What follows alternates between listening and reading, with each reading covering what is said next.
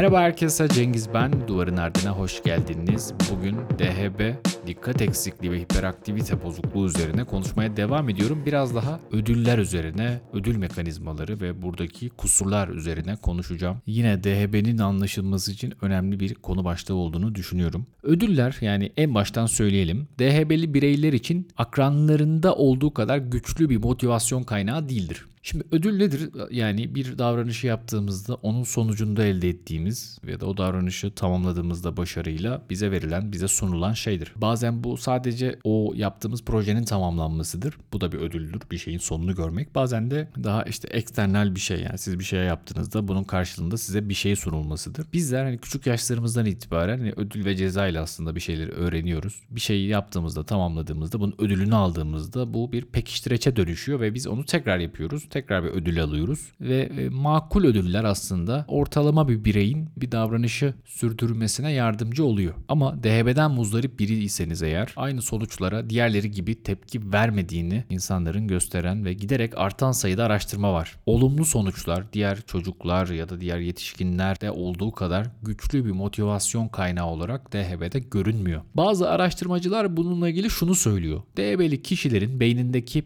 pekiştirme eşiğinin çok yüksek olduğunu ileri sürüyorlar. Bu tabii ki teorik düzeyde. Bir ödülün davranışı etkileyebilmesi için tipik olarak kullanılanlardan daha güçlü ve daha ani olması gerekiyor. Ödüller geciktirildiğinde veya daha az sıklıkta verildiğinde etkinlikleri daha çabuk kaybediliyor gibi görünüyor DHB'de. Yani DHB'li bir adamı mutlu etmek istiyorsan yani işte ödülle beraber motive etmek istiyorsan diyelim ya daha güçlü bir ödül olacak, daha büyük bir ödül olacak ya da çok daha ani olacak. Ödül biraz böyle geciktirildiğinde ya da ödülle ilgili bir şüphe olduğunda ya da daha az sıklıkta verildiğinde etkisi çok çabuk geçiyor DB'de ve bu da aslında o sebatkarlığı da bozan bir şey. Yani bir projede bir şeyin üzerinde çalışmayı zorlaştıran bir şey. Şimdi bunun şöyle bir anlamı var. DHB'li gençler iyi bir not almak veya haftalık harçlıklarını almak isteseler de genellikle bu amaçlara ulaşmak için davranışlarını kontrol edemezler. Bunu sizler de görmüşsünüzdür belki çevrenizde ya da kendinizde. Şimdi kendinizi sürekli olarak çıtayı yükseltirken ya da çocuğunuzun uslu durmasını sağlamak için ona giderek daha büyük ödül ödüller sunarken bulduğunuzu bir düşünün. Aslında bu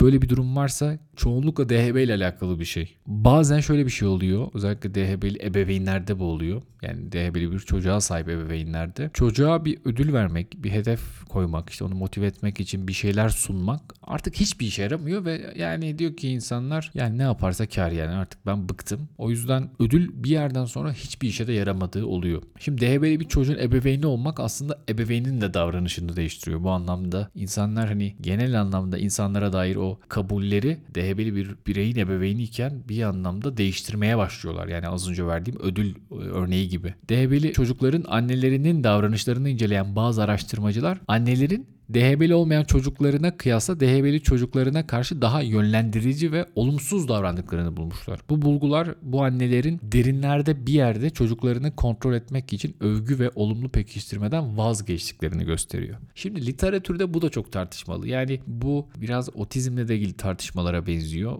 Psikanalitik tartışmalarda da böyle. Yani DHB'yi böyle ele alan şeyler de var, kuramlar da var. Yani aslında annelerin, babaların, ebeveynlerin ödülle ilgili hatalı tutumları tutumlarının bu çocuklarda böyle bir sonuca yol açtığını söyleyenler var. Bu pek çok kuram için aslında kişinin problemi kendisinde değil işte annede babada olduğunu göstermek gibi bir konfor alanı yaratıyor. Annem bana küçükken böyle davranmış ve benim işte sistemlerim böyle gelişmiş. Muhakkak annenin babanın tutumlarının insanın gelişiminde, nöro gelişiminde yine bir takım davranışları öğrenmesinde etkisi var. Ama biz biliyoruz ki DHB bir beyin hastalığı ve bir beyinde işte bir takım kusurlar var ve bu kusurlar ödül mekanizmalarıyla da alakalı. O yüzden hani annelerin bu tutumları sebep midir, sonuç mudur? Şu anki formülasyonda bu daha çok sonuç gibi gözüküyor ama eskilerde daha psikanalitik açıklamaların getirildiği zamanlarda anne ve babaların bu tutumlarının DHB'ye yol açtığı düşünülüyordu. Şimdi çok daha büyük ödüller için çalışan DHB'lere bakalım. Bu kişiler, bu yetişkinler genellikle kendilerini gecikmiş hazlar için çalışmaya motive etmekte zorlanırlar. Bir alanda son derece başarılı olan kişiler bile dikkatlerini diğer alanlarda kullanmakta büyük zorluk yaşayabilir. Bir işin başlangıcında hevesli olan bir kimse maaş ya da diğer teşvikler ne olursa olursa olsun muhtemelen çabuk sıkılır ve işten soğur. Yani yine şahit olduğunuz belki kendinizde belki diğer insanlarda çok cüzi bir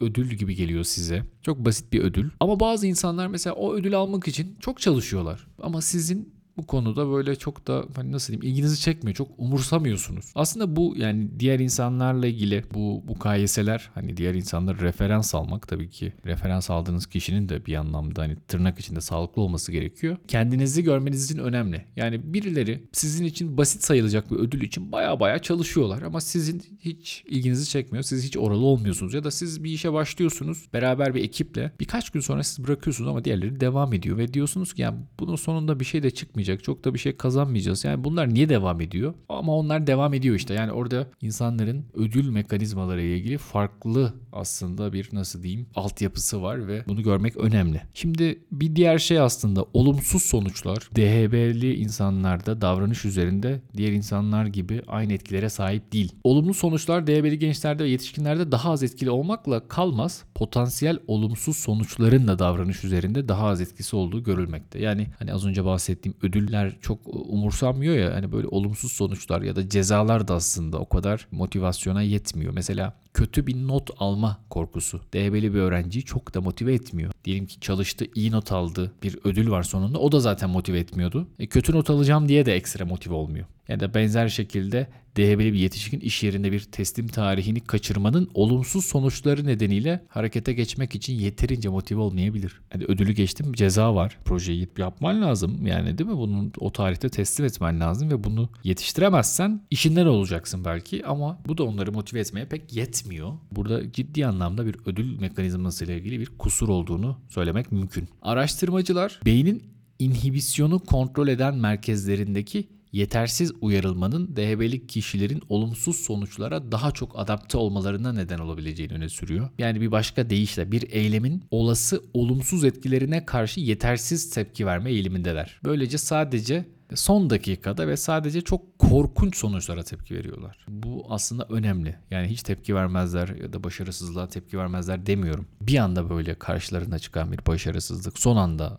ya da çok büyük bir olaysa buna tepki verirler. Hem olumlu hem de olumsuz sonuçlara karşı bu azalmış hassasiyet DB'li kişilerin genellikle kendilerini veya hayatlarını kontrol edemiyormuş gibi görünmelerine neden olur.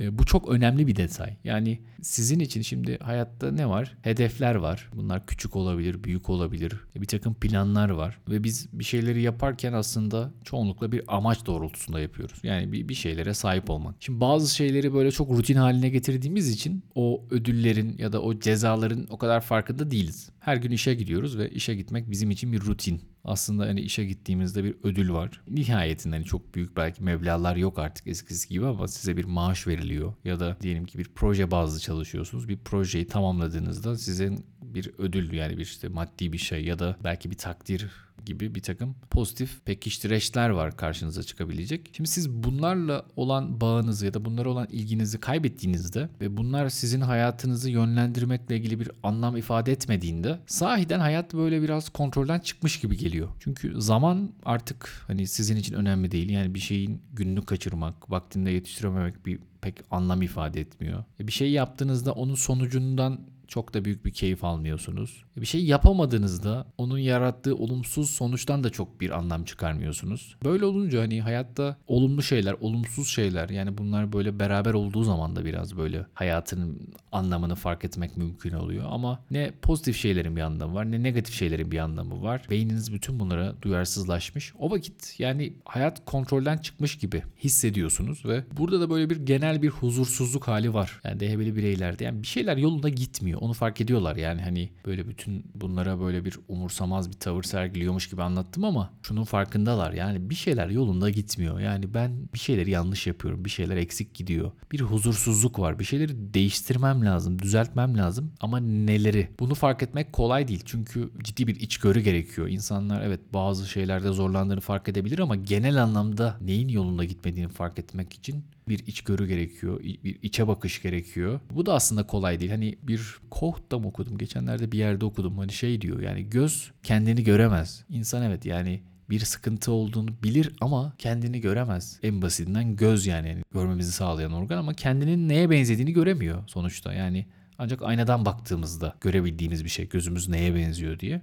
Bu ayna önemli o yüzden. Yani ayna kim olabilir? İşte doktor olabilir, psikiyatrist olabilir, eğer hani çevrenizde belki sizi destekleyecek birileri varsa onlar olabilir. Yani onlar karşınıza çıktığı zaman bir ihtimal kendinizi görmeniz daha mümkün olabilir. Tabii profesyonel birine gitmek bu anlamda daha nasıl diyeyim sağlıklı bir karar olabilir. Çünkü ayna dediğimiz şey aslında bir yanıyla da böyle nötr olması gereken bir şey ya. Yani sadece baktığınızda kendinizi görmeniz gereken bir şey. Biraz bu daha profesyonellik de gerektiren bir şey. Çevrenizdeki bireylerin tam anlamıyla bir ayna olması kolay değil. Yani onlara da haksızlık etmeyelim. Yani bunu yapmak da çok kolay değil. O yüzden hep onlardan bir parça da görürsünüz. Kendinizi mi görüyorsunuz? Onlardan bir parça mı görüyorsunuz? Onu ayırt etmek de kolay olmaz. Ama hani DHB'de bu sahiden önemli. Bir diğer şey hani kurallar kısmı hani ödüllerden cezalardan bahsettim ya aslında ben kurallar da biraz bununla ilgili. Hani bir değiş vardır hani kurallar çiğnenmek içindir. Biraz DHB'li insanların zaman zaman bu yönde zorlandığını görüyoruz. Bireyler kurallara uymakta zorlanıyorlar. Elbette hepimiz ara sıra bazı kurallara uyamıyoruz. Ama DHB'li bireyler bunda daha fazla zorluk yaşıyorlar. Bazı araştırmacılar tarafından DHB'nin özünde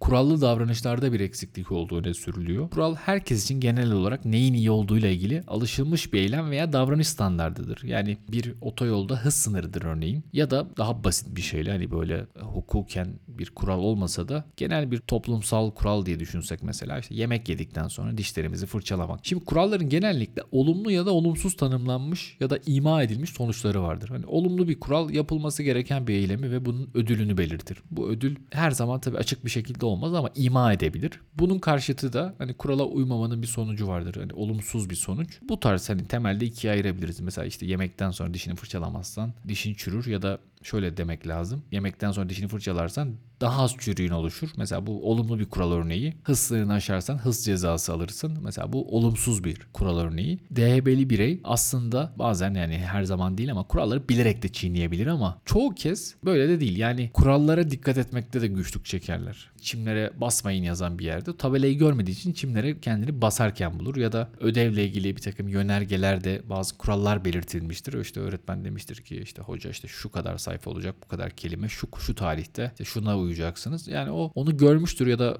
bakmıştır ama unutmuştur ya da atlamıştır gözünden kaçmıştır. O yüzden hani kurallara uymuyor gibi gözükebilir. Bu biraz böyle farklı bir yere de götürebilir. Yani kural tanımaz biriymiş gibi de algılanmasına yol açabiliyor ne yazık ki. DHB'li insanlar ya da gençler özellikle bazen o kadar dürtüseldir ki bir kuralın farkında olsa bile kuralı ihlal ettiklerini fark etmeden önce düşünmeden hareket ederler. Örneğin daha küçük yaşlarda bir çocuğu düşünün. Karşıdan karşıya geçerken sağa sola bakması gerektiğini bilir ama diyelim ki topu caddeye yuvarlanmış böyle en sevdiği de top. Hızlıca arkasından koşar. Yani orada bir felaket de karşısına çıkabilir. Yani bir araba da çarpabilir. Bazen ne yazık ki o dürtüsel kurallara o an uyamamanın çok ciddi anlamda sorunları var. Bununla da ilgili zaten literatürde çok fazla veri var. Yani DHB'li bireylerin yaşadıkları sıkıntılar sadece hani ruhsal bir sıkıntı gibi düşünmeyin. Çok fazla işte kaza, iş kazası, basit ev içi yaralanma olabiliyor ya da bazen ciddi. Ve DHB'li bireyler aslında düzeltmelerden de pek fazla öğrenemiyorlar.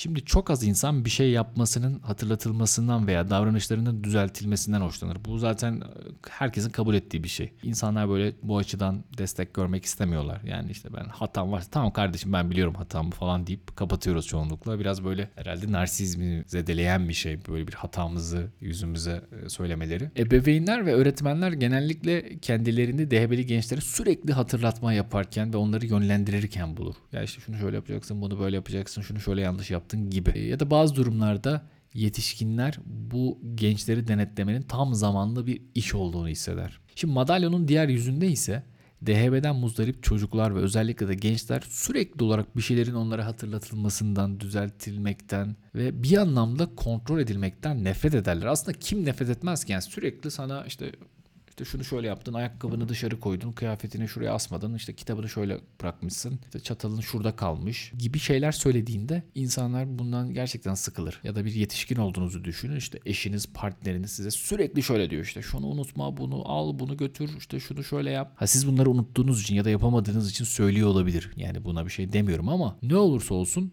Bu kadar fazla uyarı, bu kadar fazla düzeltme bir insanı rahatsız eder. Aslında herkes, DHB'li gençler, yetişkinler, işte onların arkadaşları, akrabaları her şeyin farklı olmasını isterdi. Yani bunu zaten sorduğunuzda herkes söyler. Keşke böyle olmasaydı. Ama daha önce de belirttiğim gibi yani bu bir yönüyle bir beyin kusuru, bir orada bir takım problemler var ve hani bu böyle çok sık söylendiğinde beyindeki o mekanizmalar onarılmıyor zaten. Yani sen sürekli şunu yap bunu yap bunu yap dediğinde belki hani bir miktar faydası oluyordur ama çok da hani faydası olan bir şey değil. Çünkü yani nöro gelişimsel bir kusur siz onu bin defa yapmanızını söylediğinizde onarılamaz herhalde. Yani böyle bir beklentiye girmek çok makul değil. Hani bu açıdan aslında şöyle bir şey yapılabilir. Sürekli birini düzeltmek yerine tedavi olması için yönlendirmek, bir tedaviye götürmek, o tedavi sürecine destek olmak daha fazla fayda eder. Hem kendiniz de aslında bir anlamda kendinizi zorlamamış olursunuz. Yani sürekli bir şeyleri söylemek iki insan arasındaki o ilişkiyi de bozuyor ya da hiyerarşiyi de bozuyor. Yani düşünsenize karı kocasınız ya da sevgilisiniz ve birisi ona sürekli emir veriyor. Şunu yap, bunu yap diye. Ama aslında siz hiyerarşik açıdan iki eşidin bir ilişkisi olmalı bu ya. Sevgililik